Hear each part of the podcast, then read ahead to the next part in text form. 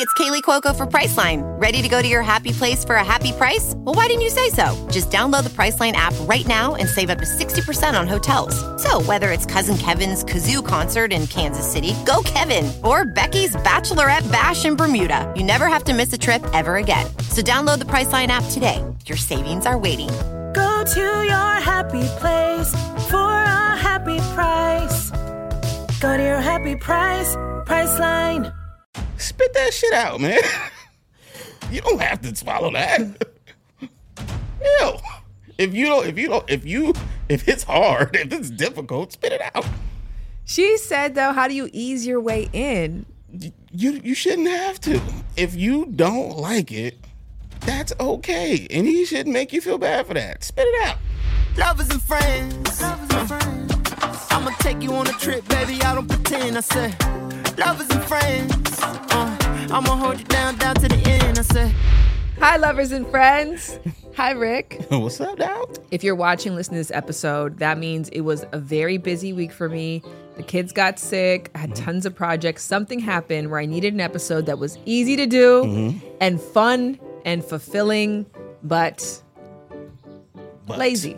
Okay, cool. There we go. So, So, a new episode of the Poon and the Peen. a new episode of the Poon and the Peen 2017, 2016 throwback. Yeah, that was that long ago. It might have actually been 2015, if I'm real honest with you. Another episode of the Poon and the Peen. Let's go. Because originally, Rick, I asked you to come on the podcast as a guest, Mm-hmm. and I was then you, I think you said that you weren't going to talk about anything personal. Yeah. Well, at least not the personal stuff that was going on at the time when you asked me. What was Yeah. that? See? I don't remember. Just me either. I don't remember, Shan. well, you went through a period of time where you were being very public in your relationship online, Mm-hmm. and then I feel like you switched to being private. Tell me about that switch and why. well, I was never very public. There was one public thing, and that ruined everything. And I was like, okay, see, I was doing it right. The public thing ruined everything, Yeah. or yeah, Yeah. why? Yeah. So basically, as you were, or I don't know, the open relationship thing, I made a video explaining that, thinking it was just going to give people a, a different option in thinking. But instead, it got met with all the stupid negativity. Oh, he's only doing that because this. She's only doing that because that. Uh, blah. And I'm used to negative talk on the internet. My partner at the time was not. So it definitely started making things it the the outside world got into the inside. Yeah. So from then I was like, eh, yeah, never letting you in here again. You think that became the issue that broke things up ultimately? Um, it was one of the issue. It was the beginning. Let's just put it like that. Yeah. what are your thoughts on non-monogamy? That you've been through it. Um, I still think it's fucking dope. I I think I just think it has to be uh done right with the right people. I feel like it's very easy to hear it and think about the benefits for you.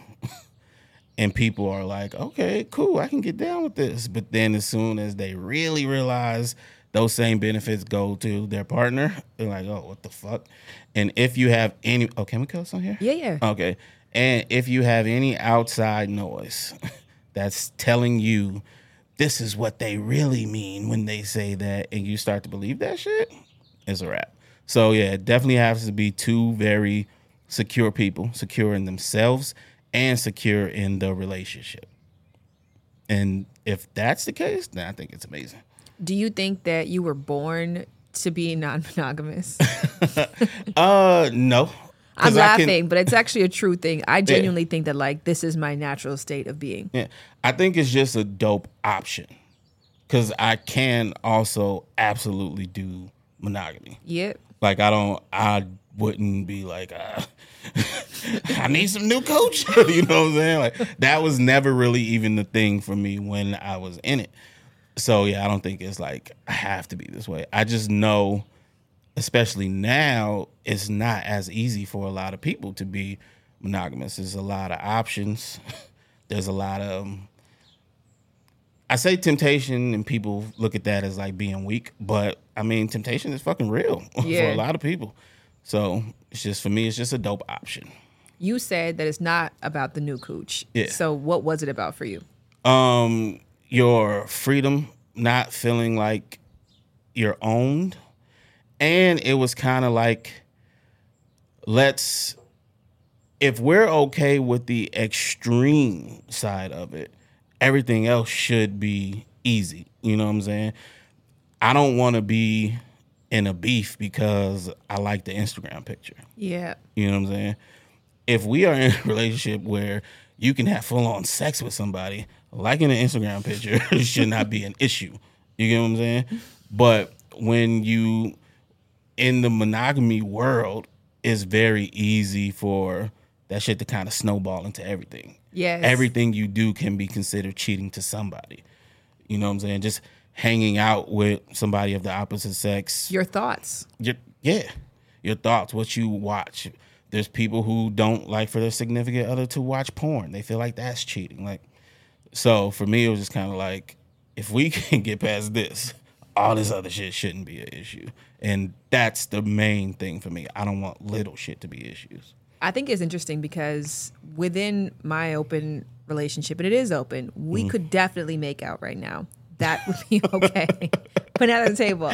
But no one has really crossed the line. And I think a big part of that is people just want the freedom and the option to do it Yeah. right so it's it's taking away that to me i think as adults all throughout our childhood it's restriction restriction restriction. And then as you get older you start to earn freedoms. Okay you have the freedom to drive. Now you have the freedom to rent a car. You have the freedom to get an apartment. You have the freedom to get insurance. You you get a freedom to get a credit card. So you're earning all these freedoms. Then you get into a romantic relationship and then you give them all away. Yeah. and i do believe that there is a little bit of resentment for that. Um, so I think that what the openness can provide, or just the open mindset, is you're. I trust you with your decisions. You're an adult. You do what's best for you. You're in partnership with me, so definitely confide in me and consult with me. But ultimately, like you have veto power over your own decision making process, and I don't have jurisdiction over your humanity, especially when it comes to your sexuality, which is a big part of your life.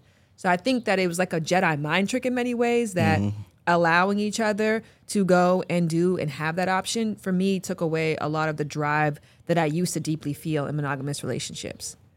What do you mean to drive? Like I think before I would get in trouble a lot for emotionally cheating. Mm-hmm. Jared used to get in trouble a lot for being flirty. I had never seen this dude flirt before. Yeah. Um, and I think like those because I wasn't allowed to and because it was so heavily policed and whether I don't know if my behavior changed or my partner just didn't find issue with it or I didn't feel the drive that I used to feel.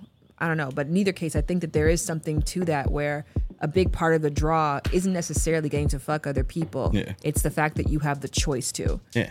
What's going on, lovers and friends? Popping in for your first of four ads in this episode. And boy, what a first we have. It's also their first time sponsoring the show. So, hi, Fab Fit Fun. Thank you so much.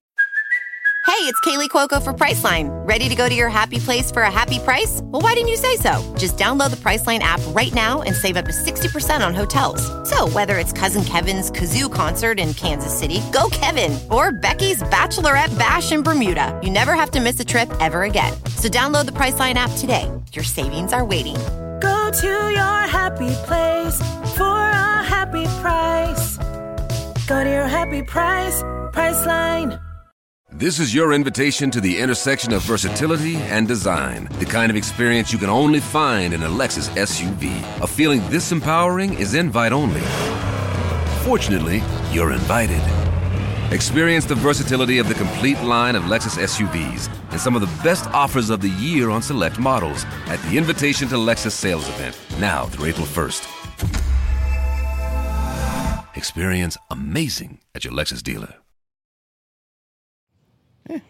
And then, where where you at now? Are you single? Are you mingling? Or I'm chilling. That's what I like to call it. I'm chilling. Single, yes. chilling. I wouldn't say mingling. I'm chilling. what does that mean? I don't know, Shannon.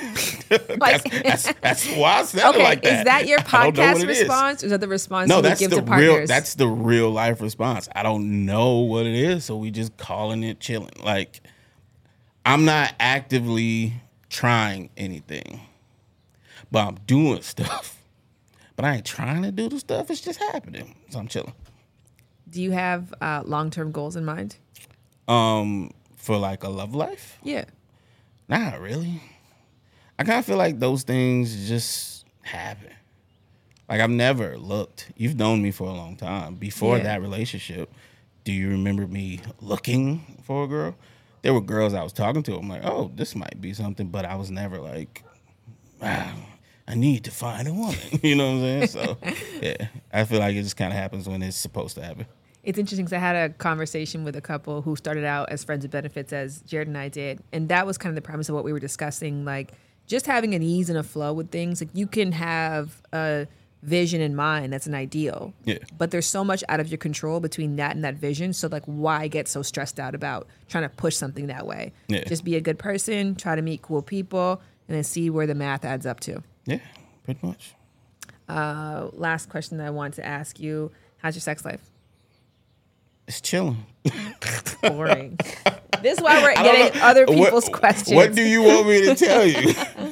So I Having amazing I sex. had a really pretty girl, but she stank. And then, now, what do you want? Like, what do you want me to I tell don't know. Did you figure out that you ha- like your pinky toe touch? Do you have a fetish for food that is You want splashed between butt cheeks? A fetish.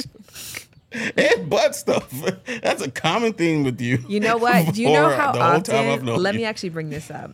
There have been so many conversations I have had, which I have referenced our sex talk we had years ago. Oh god. I don't jizz from regular sex. It's very rare. I just I just keep going. Do you need a dry hand then?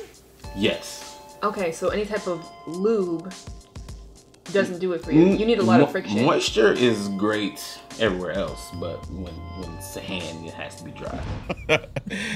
They're fucking cool. it's cool. I still, I still like it. All right, let me get into some questions. All right. So, how this is going to work is I'm going to play the question, we're going to listen, and then dive in as you feel called to do so. People send video questions. These are audio questions. Wow, your fans like you.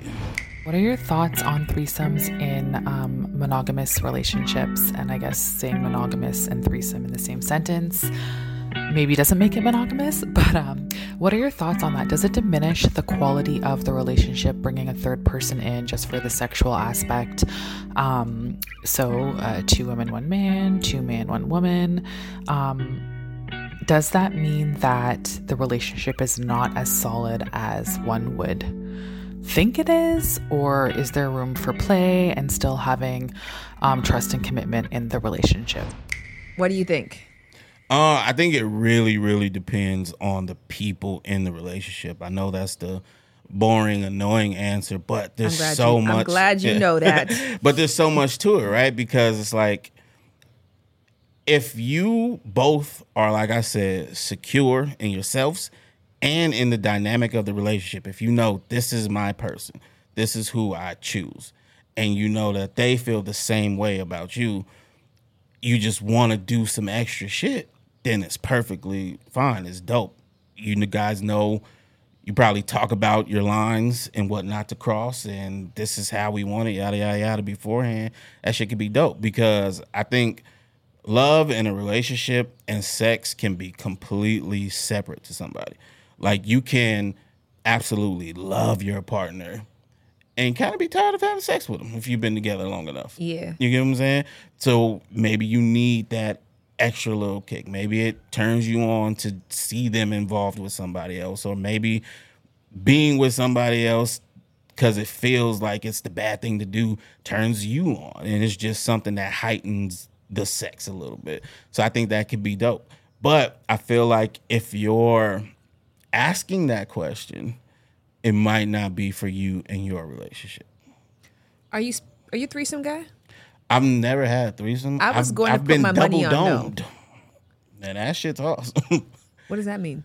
like two girls giving you head at the same Oh. time, but I didn't. I didn't do stuff to them at the same time. Did stuff to them separately in the same place, and then we all reconvened in another room, and then they just did stuff to me.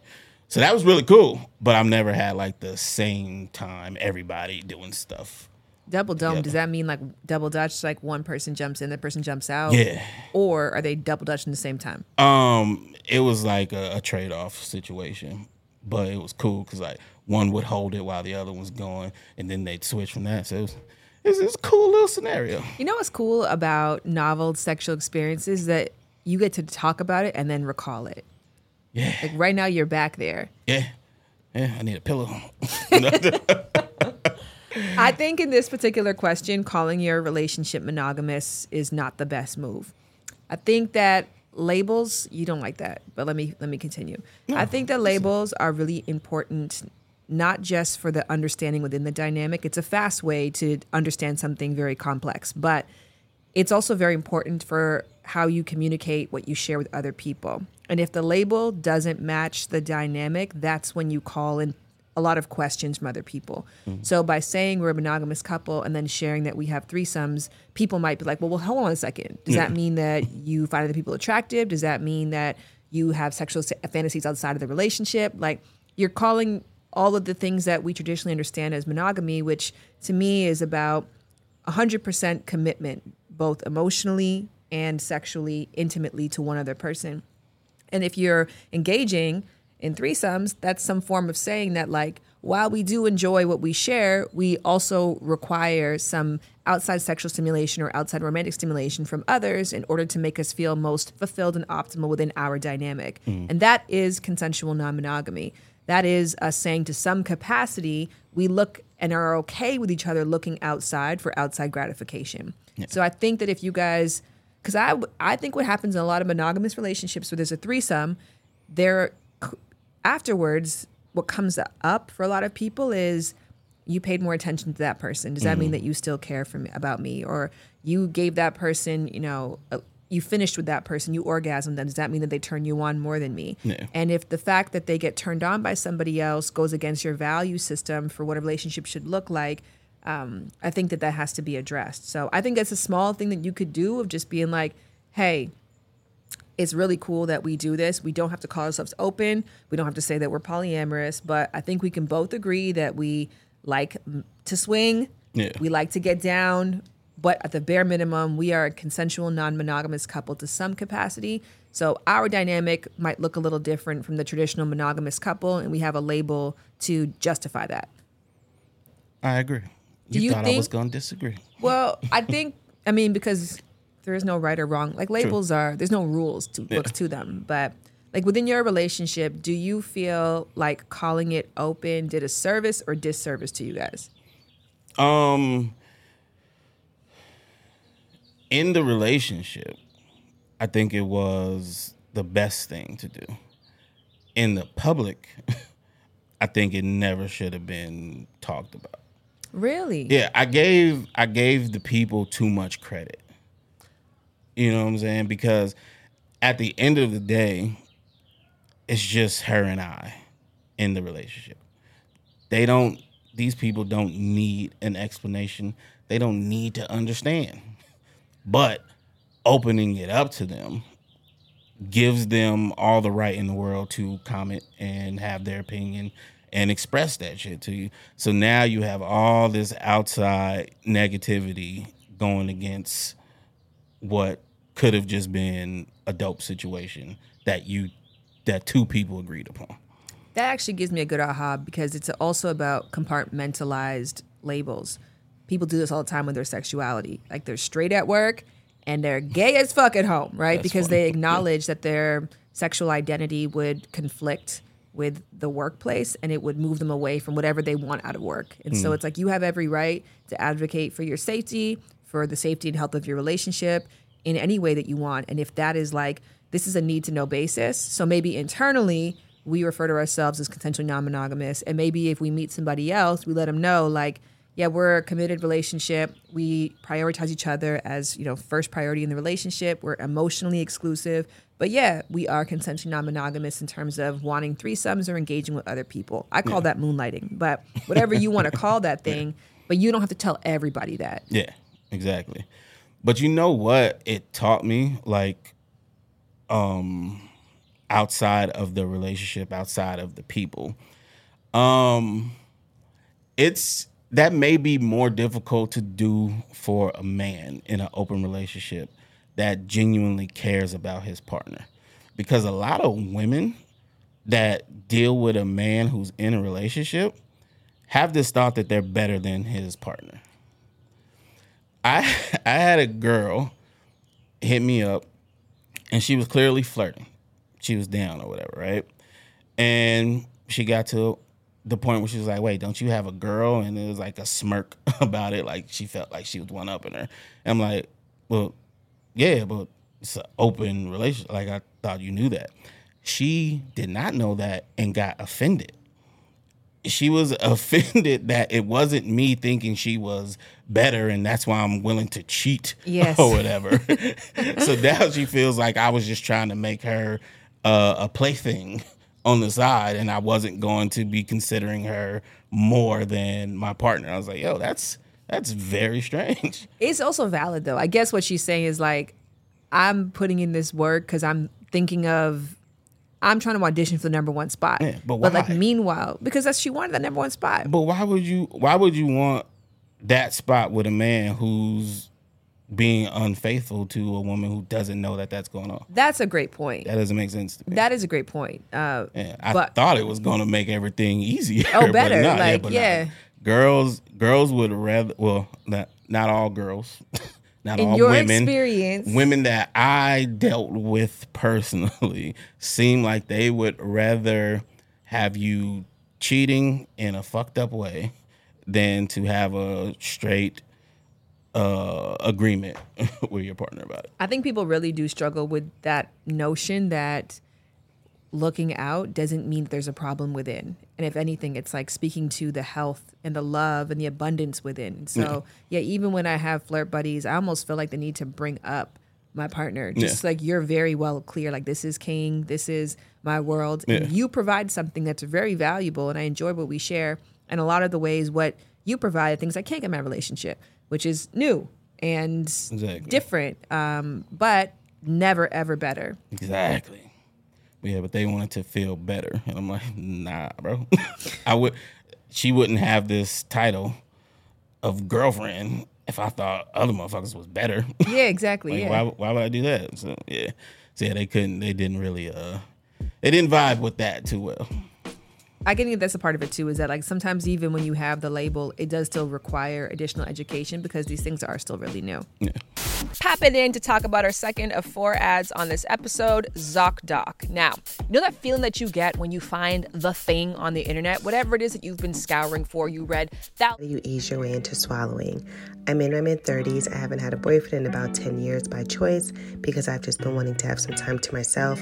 However, I have been dating during this time, and I know that when it comes to doing that act, it should not be with someone random for the obvious health reasons. But once you're there, what are some tips or tricks that can be provided to help make it a little bit more easier and more comfortable as a first timer? Allow me. Spit that shit out, man. you don't have to swallow that. Hell, if you don't, if you don't, if you, if it's hard, if it's difficult, spit it out. She said though, how do you ease your way in? You you shouldn't have to. If you don't like it, that's okay, and he shouldn't make you feel bad for that. Spit it out. You, the fact that you even took it in the mouth is nice enough. you can spit that out, ma'am. I think you might want to experiment with whether or not you like it and you want to see if it fits you or not. I feel I feel like if it's been in her mouth and she had a hard time swallowing it, that was her body telling her, "Hey, we don't like this." I think I don't know. That's I feel like we interpret this question different ways because I think that there's genuinely are ways to ease your way into swallowing. if if it's never been in her mouth, if that's where she's coming from, like how do I start taking it in the mouth? And then we we have something we can talk about. This actually brings up an interesting point though, because this is how I advise women to bring up sexual health in conversations. Because it can be very awkward to be like, what is your sexual health status? When's the last time you got tested? Um, and what test did you get done? But instead, if you frame it like this, like, I've never swallowed before and I really want to try it. I'm excited about it. And I want to see what it tastes like. I want to know what it feels like. But I'm also very aware that the only way I feel comfortable doing this and I'll be open to doing this is if we're on the same page when it comes to our sexual health. So for me, I got tested recently. Here's what I got tested for. Here are my results. So I know that my body, my bodily fluids are safe to consume. Where are you at? Yes, that's great. So then when you get that information and you know your partner is great, you're like, okay, great. Well, I've never done it before. I'm excited about it. I want to try it. I'm going to try to ease my way in, but are you open to playing with me in that way? So that's how you interpreted the question. That's how I that she was- interpreted. okay, so she mentioned um, health reasons in there. So that's why I interpreted it the other way. I feel like she already got that out of the way. She said, I know not to do that with just anybody because of obvious health reasons. But who I'm with now, I guess she wants to do it with, and she just, it's probably yucky.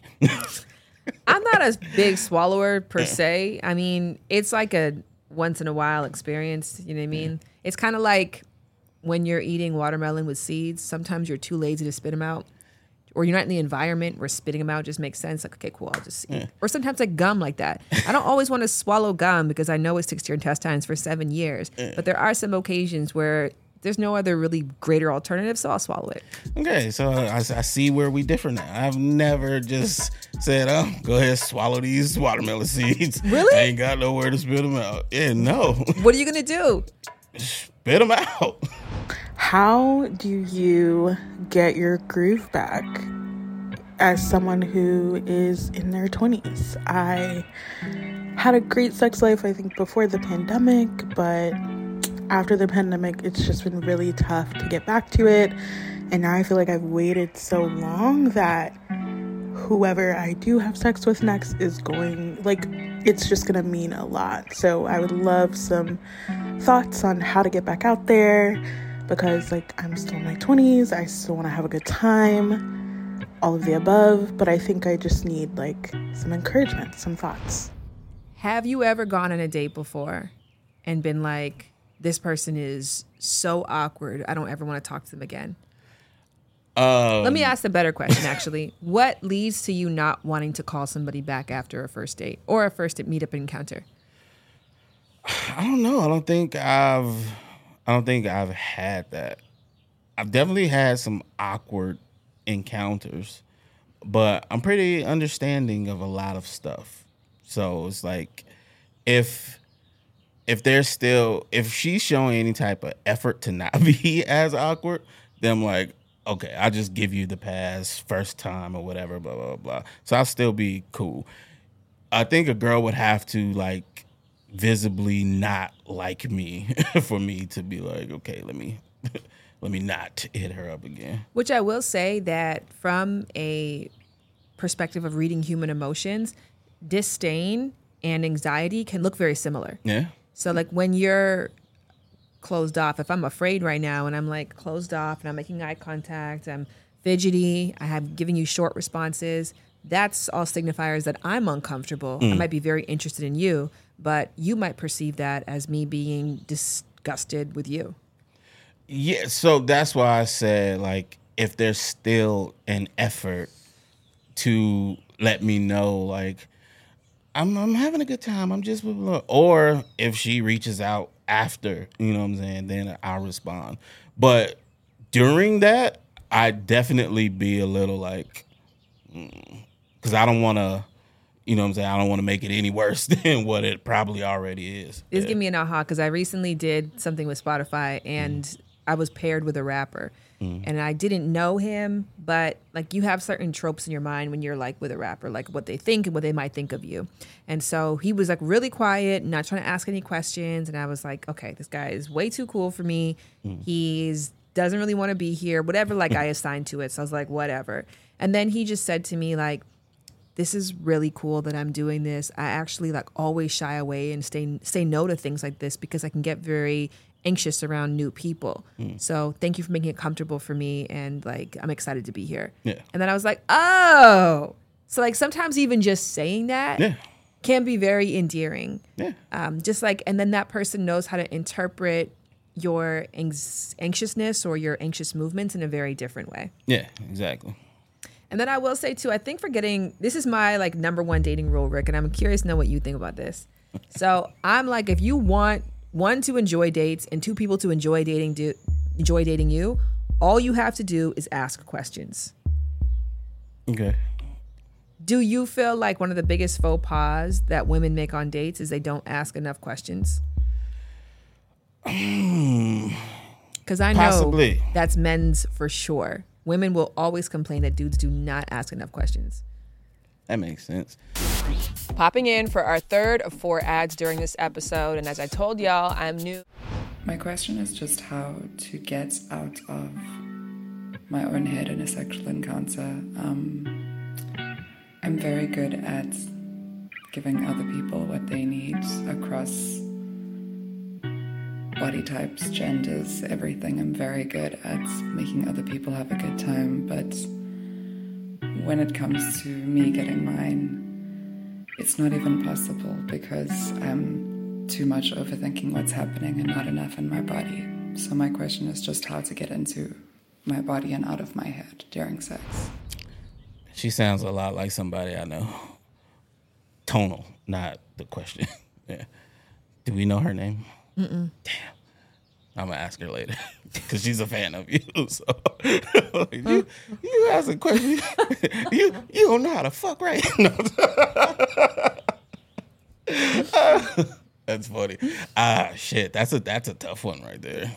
I actually think this might be an interesting one for you in particular. Based on what I know about you, Mhm. it takes you, it's not easy for you to come. Has that No. changed? I mean, by myself, it's fucking easy as hell. But yeah, You don't come from oral or from penetration often or regularly. Um, I don't want. I can not from not from head usually, but from penetration, yeah, I can. I, I figured it out. The reason why I wanted to bring that up, not to put you so put you out there, which sorry if I did. no, it's cool. I just almost put other people out there, so I didn't. Yeah. Okay, good. Yeah. That was the case. That's why we have to have the communication because Yeah, I thought. I made you uncomfortable, but you no, were no, trying no. to protect somebody else from feeling uncomfortable. Yeah. Um, because I think why a lot of women get into this thing of like, I get into my head is because in their body, things aren't moving very quickly. So if it takes them a long time to come or it takes a long time to find their groove, maybe they're with a partner who's not quite doing it the way that they would do it to themselves, then they can get really like heady about it. Because I do think that when you are overcome by pleasure, you don't necessarily have the space to even think about it. If anything, it's kind of the opposite problem where men have to start fantasizing comedians eating KFC on the toilet while taking a shit in order to stop themselves because their body is feeling so good.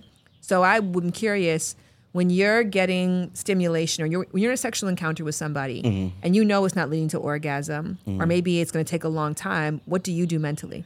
Well, that's the thing, right? I don't have that problem necessarily. It feels good the whole time. So I'm not like, oh, this ain't gonna work for me. So I'm just enjoying it. You know what I'm saying?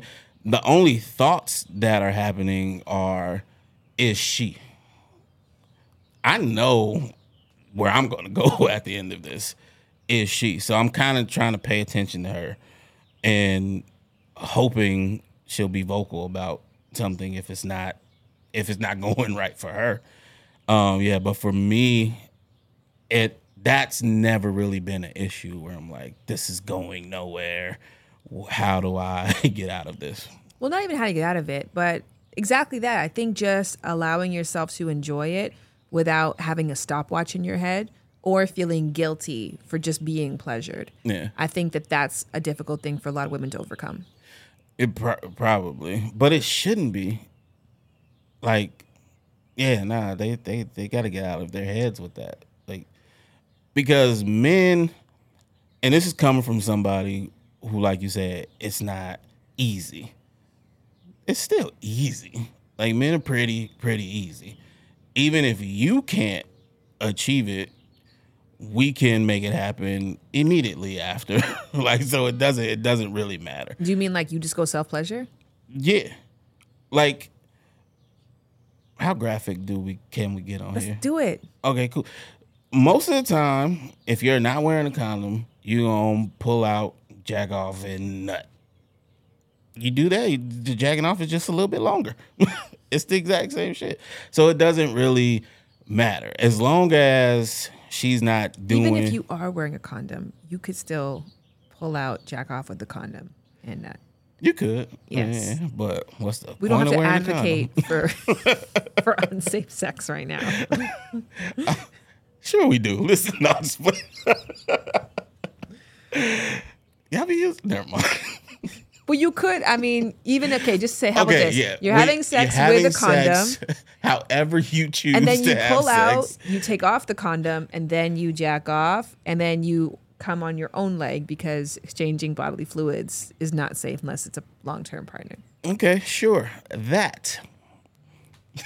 So then, to the how would that work in reverse? Um, what do you mean? Like, how would that work for a person with a vulva? Now that I don't know because from what I hear, if y'all have to do stuff after we're done, y'all get pretty upset about it. So I don't really know. Like we don't I don't get upset about having to finish myself. But I hear ladies do.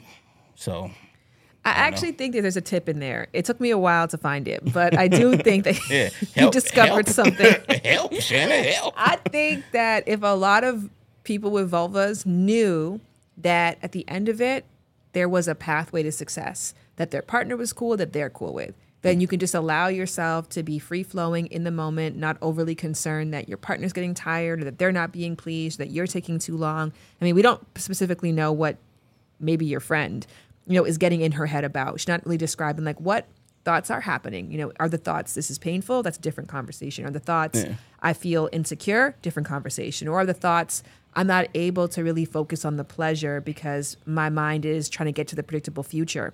And if the future doesn't look like it's going to end in the outcome my partner wants, then I get really nervous and anxious, which, which pushes me further away from the goal altogether. So I'm interpreting it as that one because that's the most common. You just gave me an aha. Okay, take the aha. So even though I'm not bothered by finishing myself, I forget that girls are bothered by me finishing myself. They feel like they failed. So maybe it's that. And that explains why girls are upset if they have to finish themselves.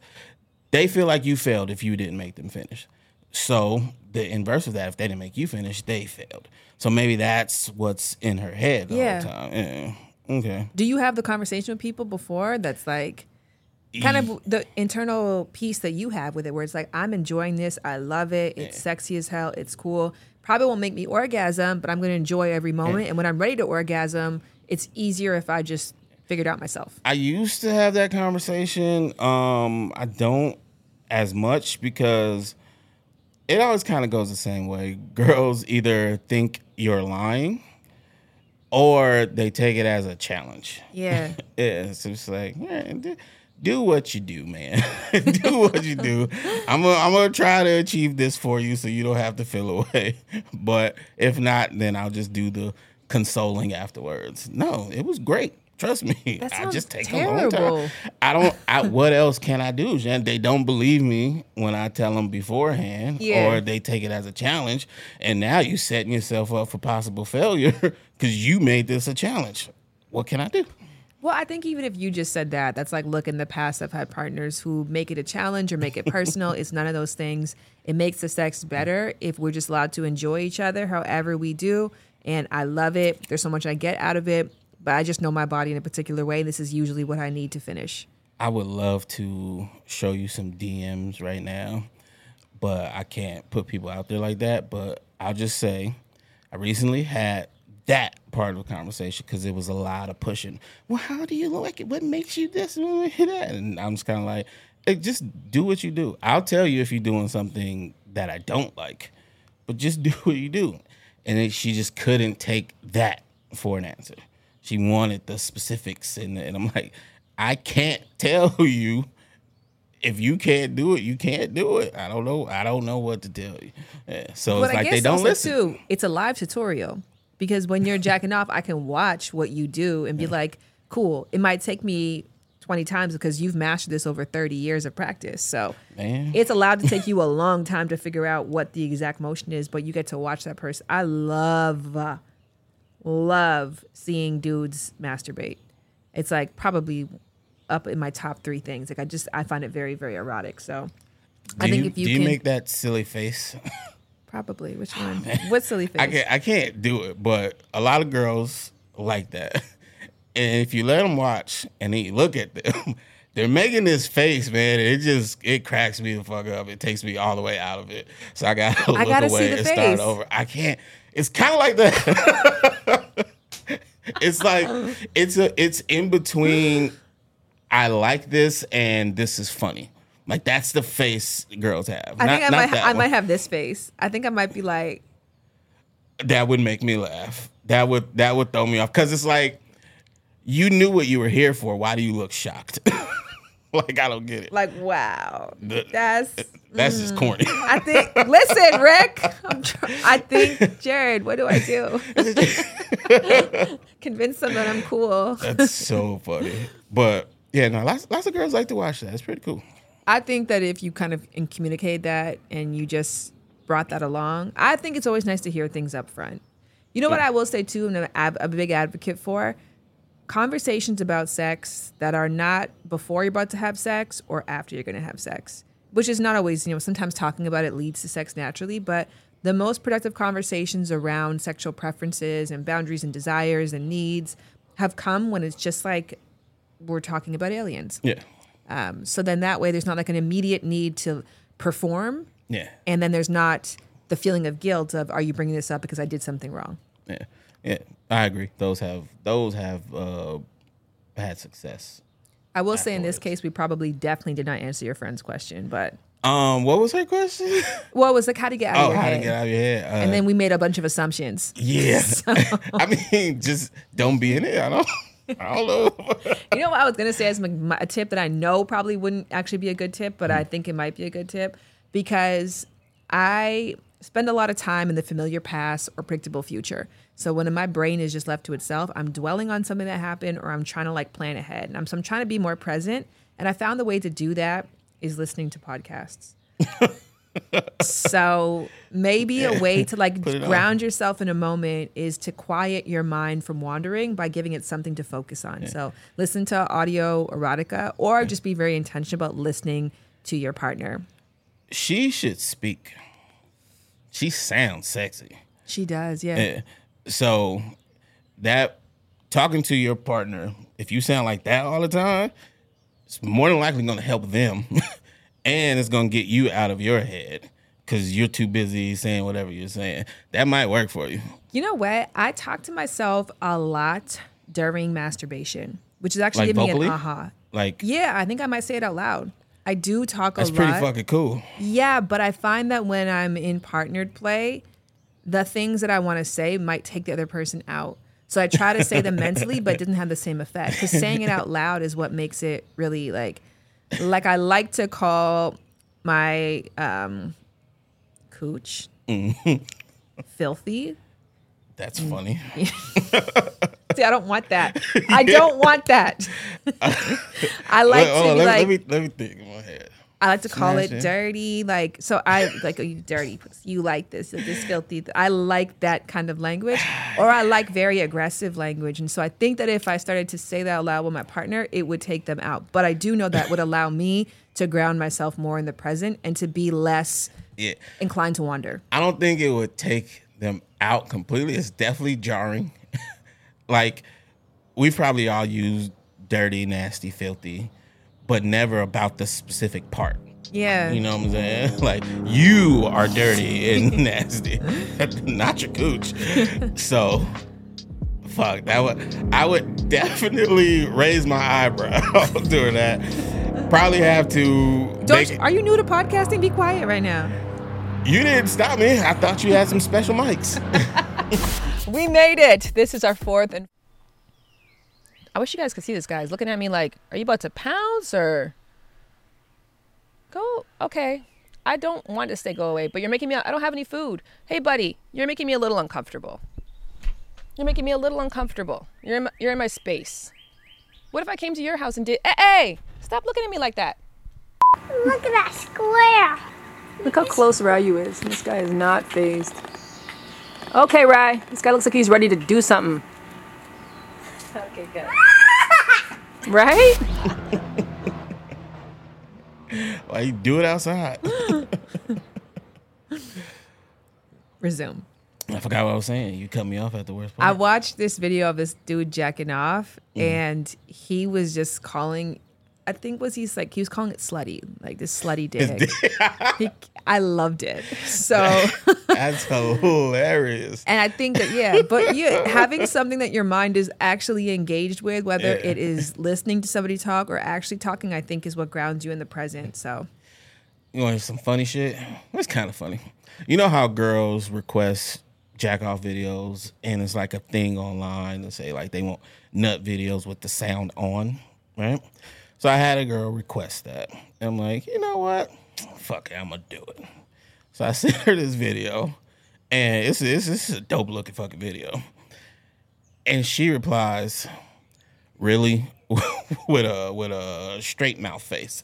I'm like, is my dick terrible? What's wrong with my dick? I was like, what? Like, I said sound. I was like, the sound is on. What I didn't realize is she was expecting me to make a sound. I was quiet to the bitch. you hear nothing. I just, I, you hear the atmosphere of the room. I think I had rain sounds on the TV or some shit, but I'm completely quiet. I like, "Oh, that's what y'all mean." Oh, yeah, no, I don't, I don't make noises. I'm sorry. Yeah, I found that funny. do you make noise during partnered play? Uh, yeah, Okay. yeah, but I don't make noise by myself. Oh. Yeah. Okay. Yeah, no, I don't. I don't do. so. Yeah. and that's cool. I that's opposite, I guess. I make more sounds by myself than I probably would with a partner. That's funny. I just I learned girls like to hear certain shit, so I kind of started forcing myself to be a little talkative. Oh, tell me, what do you yeah. what do you do? If I have to force myself to do it, then there's no way I'm gonna be able to do it now for the plane. Is there an explanation behind my libido changing drastically? And by that I mean sometimes I can want to have sex like five, six times a day, and other times I'm good for six months. And I'm in a committed partnership, and um, I'm just wondering, like, what can, what's the explanation behind that? I actually, my episode coming out when we're recording this this week for Lovers and Friends is from a man who had really low sex drive in his relationship for a period of time, and it became such an issue that they ended up breaking up. Yeah. And he's since kind of figured out and recovered from it. A lot of it was like pandemic related, um, but kind of leaving space for men to also feel like, yeah, I go through periods of time where sex Yeah. is not a desire for me. Definitely. Definitely. And all the same reasons that women go through that. Like, if you don't feel good about yourself, you don't want to give yourself to someone else. Like, when it comes to sex, if you really like care about your partner or partners, you want to give them the goods. it's not just about getting something. So when you don't feel like you are the goods, you're not really horny. Yeah. So that shit happens. Um What if your partner is like, but I see you as good and I want to give you that feeling and I want the, to. It's the same thing. Like I I need to feel it. I appreciate you for feeling that way, but I need to feel it for this to work right. You know what I'm saying? As a man though, when you're going through that, you you kind of tend to just do it anyway because you feel like you're supposed to. Because yeah, you definitely feel like you're doing something wrong as a man when you're not having sex with your partner. So you kind of force yourself to do it as long as you can, and then it's just like it don't work no more, dog. I don't know what to tell you. Yeah, so But actually, interesting in the episode, the guy was saying that that he would do that. He's like, I would force myself sometimes, but it would actually just lead to an argument afterwards because Mhm. I didn't finish or I couldn't keep it up the whole time or they could tell I wasn't really connected. Yeah, yeah. Because they start thinking, no matter how much you tell them, you can tell them like, I just don't feel good about me right now, or I'm not in a good place. they always gonna think it's about them. It's about you not being attracted to them, something they did wrong. And it's really hard to get people to understand that this is about me. Yeah. I think to answer that question, which I think is that's Yancy Yancy that. I think I recognize that voice. I think it's a Montreal French Canadian French Canadian accent. Um, I think that you gave the perfect response. It is you have to feel good for yourself, but then if the word frustrating is attached to it, because that's a really important component. Like even when you talk about diagnosing somebody as having a sexual desire disorder, whether that's man or woman or non-binary, you have to put the word frustrating in front because it's normal to go through periods of time where you just don't have an interest, right? Yeah. But if you're frustrated by it, you have to go on a hunt to find what the answers are. Is it because of your hormones being out of whack? Is it because of a larger health complication? Is it because there is a mental problem? Are you experiencing pain during sex? Do you not feel good about your body for a particular reason that you can do something about differently? Is there a job situation that you're trying to get through? Like, I think when you start to identify what is the next great step for you, you can include your partner in that mission. Yeah. So it's like, I got to figure this piece out. Like right now, I'm going through a period of time where I don't feel like having sex. One, that's okay to go through if it mm. doesn't frustrate you. It's totally normal to be like, I'm not in the mood. And I go through that all the time with like working out.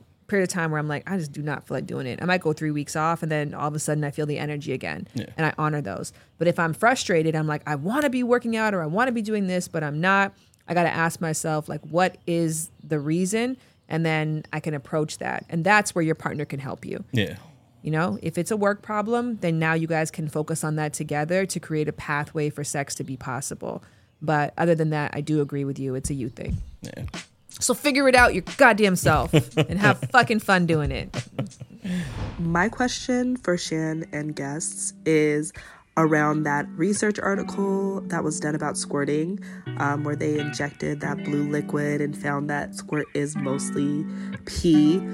Um, I just want to know if that adds to or takes away from the taboo of squirting during sex, and if it still makes it enjoyable for partners that please people that squirt.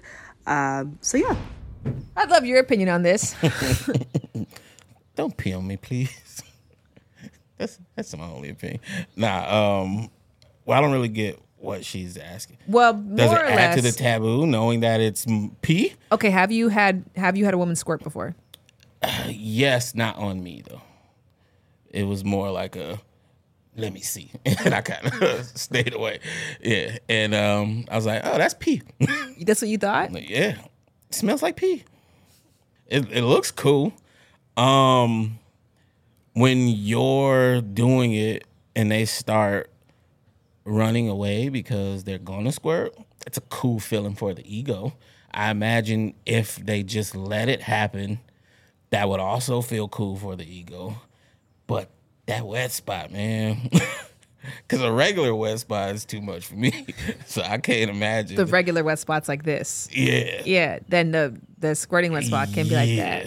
Yeah. And they always be on my side of the bed. And, nah, I'm, nah, I can't. Yeah. Look, I'm not going to get technical into this because I've definitely spoken with experts and doctors who will assert that it is not pee. And you are here to say Absolutely not. Squirting is not pee, 100%. And the G spot is not a myth. It's actually, even if they cannot find it consistently, because sometimes they do, sometimes they don't, on pathology looking through slides, as a woman who has experienced the feeling and knows exactly where it is on herself, I can say for sure it's real. and for a living locates it in other people. Correct. You know where mine is. But I've absolutely read articles that are very well, I don't think it does all the time. I think I've had times I always sniff the spot afterwards. Mhm. And I'm like, it does not smell the same as pee. And I smell a lot of pee in my in my line of work as a mother. you know what I mean? I smell pee, I smell my own pee, I know what's going on. And I don't think it smells like pee. And I've had times before where it stains the couch white. So, like the same way that my discharge would. So I'm like, okay, like I think it's probably a mixture of ti fluids that come from your erectile tissue. It is probably a mixture of fluids that come from your Skene's gland. Mm-hmm. But if you haven't peed before sex and it's coming out of the urethra, naturally there's going to be some pee in there. The percentage, I'm you know I'm not sure because based on this particular study, mm. the women studied it was majority pee. But in either case, I don't know if it leads to pleasure. It's a pleasurable release. When I do squirt, it's a very different feeling. So I hope that my partner is aware of the anatomy of like it's coming out of this hole, so likely it has that, but doesn't mean it's all of that. And it represents something very different than me peeing on you.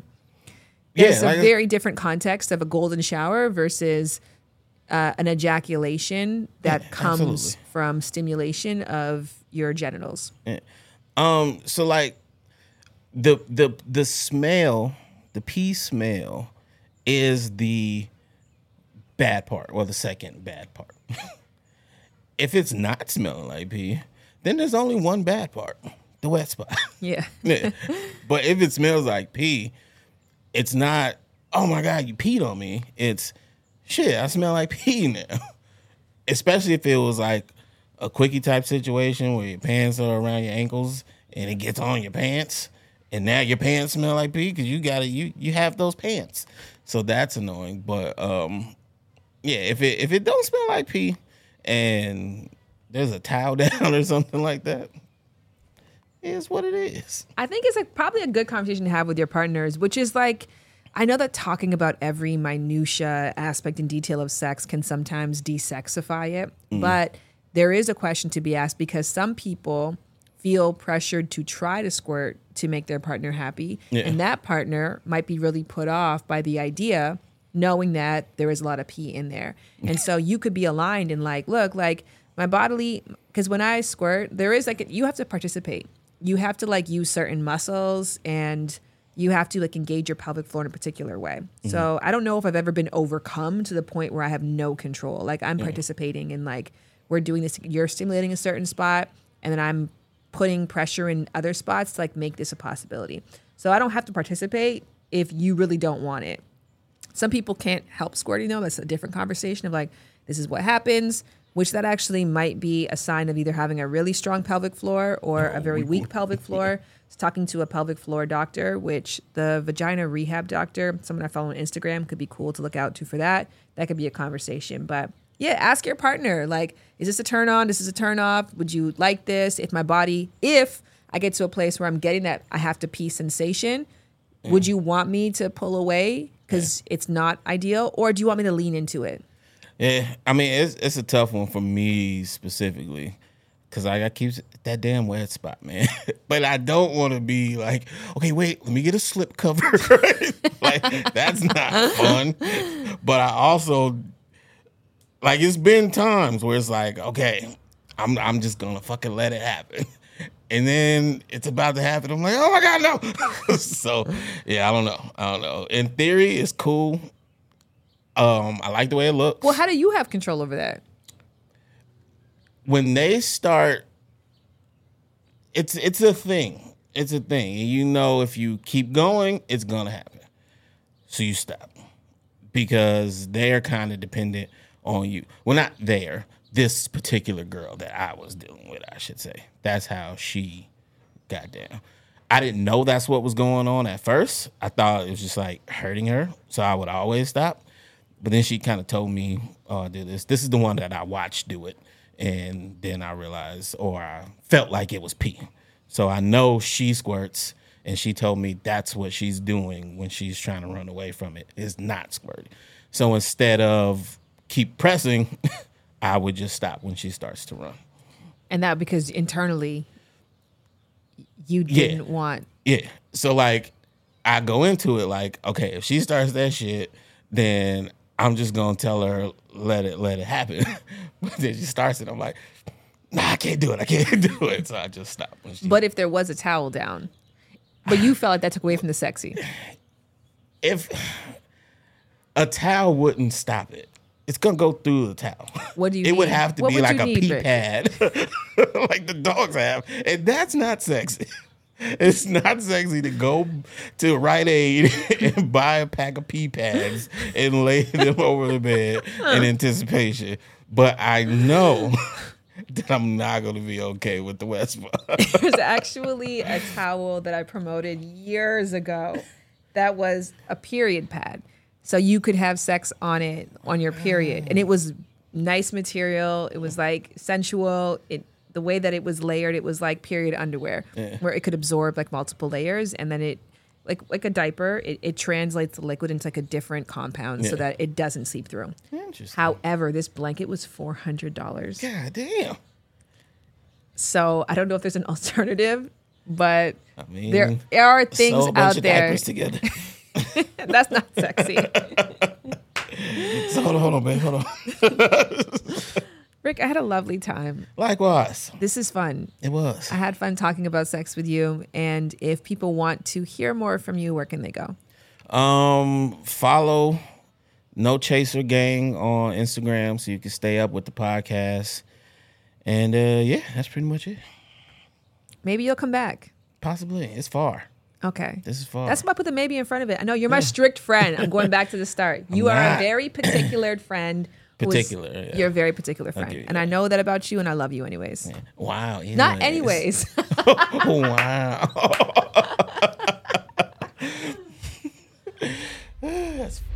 Lovers and friends. I'ma take you on a trip, baby. I don't pretend. I said, lovers and friends. Uh, I'ma hold you down, down to the end. I said. Lovers and Friends is executive produced by Shared Entertainment's Shan Boodram. It is produced by Boodram and Krizia Cruz with production support from 2S Entertainment's Adam Krasner and Brianna Barone. The Lovers and Friends theme song is produced by Sean Ross and performed by Jared Brady, who also does the scoring and engineering on our episodes. Lovers and Friends is powered by Audio Boom and made possible by our incredible sponsors who you can show love to by reading our show notes.